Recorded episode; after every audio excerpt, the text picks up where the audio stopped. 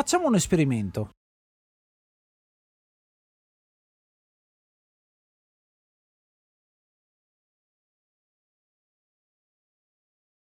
Ecco, sono passati esattamente 10 secondi dall'inizio di questo editoriale e nella tua testa saranno affiorate un mondo di domande. Che esperimento è?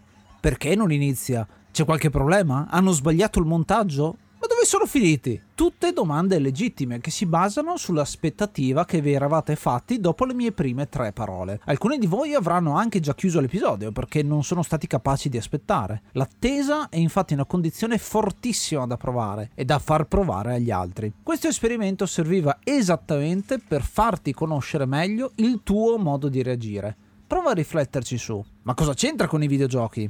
Ascolta bene. Quando ero piccolo, parliamo di quando avevo 7-8 anni, per videgiocare avevo bisogno di eseguire questi passaggi. Avvicinarmi al televisore per accenderlo, visto che i telecomandi erano o scarichi o persi oppure inesistenti. Attendere che il tubo catodico si scaldi. Mettere su AV, accendere l'Amiga 500 Plus, attendere che arrivasse la schermata viola dove poter inserire il dischetto, inserire il dischetto, che poi a volte aveva bisogno di un altro dischetto da inserire prima, il famigerato 1.3, che poi ho scoperto essere utilissimo per la retrocompatibilità con l'Amiga 500. Attendere il caricamento fino alla schermata Cracktro, almeno sui giochi piratati. Questa era accompagnata da una musica impressionante all'epoca, oltre ai trucchi del gioco stesso e a tutti i dettagli per acquistare altri giochi piratati. Premere per andare avanti, attendere il caricamento dell'introduzione del gioco, selezionare la modalità di gioco, attendere l'avvio della partita infine giocare.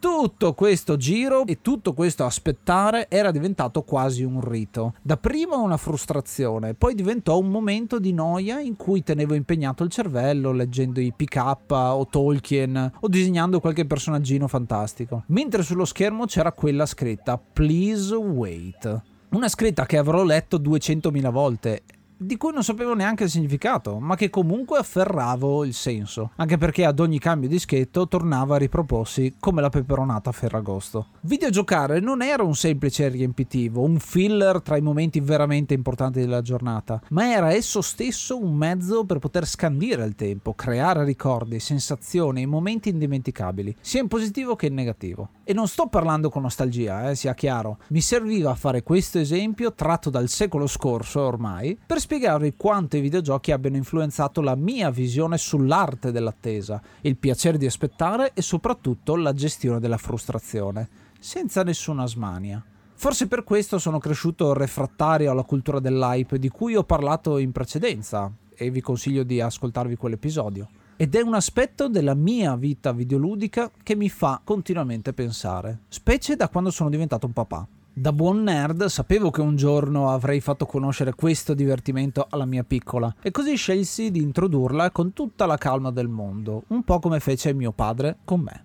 Prima mi guardi giocare a qualcosa, possibilmente non rated R, in modo che tu possa comprendere che cos'è il medium, cosa vuol dire interagire e con che tipologia di periferiche, ma senza spiegazioni, semplicemente emozioni che vengono comunicate per quello che sono. Poi cominci a giocare affiancata, sia nei momenti di gioco che nei momenti di preparazione. Sei tu che decidi quando iniziare, dove cliccare, eccetera, eccetera, compresa l'attesa durante i caricamenti e così pian piano si impara ad aspettare. Nei giochi moderni sono praticamente inesistenti ed è forse un aspetto di cui in un certo senso sento la mancanza. Avere un gameplay continuativo senza pause fa fatica ad attecchire, lasciandoti un po' vuoto, un po' come quello studente che impara a memoria tutto in una notte e poi la settimana successiva si è già dimenticato tutto. La schermata di caricamento è come il giorno di riposo della palestra. Così come i tuoi muscoli hanno bisogno di non stare sotto sforzo ed adattarsi allo stimolo avvenuto, così anche le informazioni ed emozioni scaturite dal videogioco devono sedimentare nel cervello.